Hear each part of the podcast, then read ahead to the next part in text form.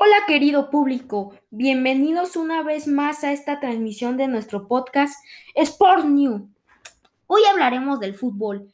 El fútbol es una de las cosas más hermosas en los deportes y es ampliamente considerado el deporte más popular del mundo, pues lo practican unas 270 millones de personas. Ahora les voy a contar lo que pasó en estos días en el fútbol.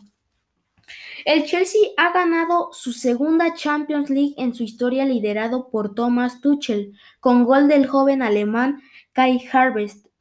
El partido estuvo muy reñido, pero Chelsea fue mejor.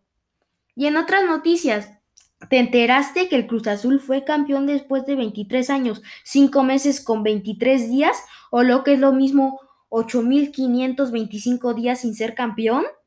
Así es, el equipo, después de tantos años sin ser campeón y de tantas cruzazuleadas, demostró ser un equipo demasiado querido, ya que en México hubieron millones de personas celebrando su campeonato.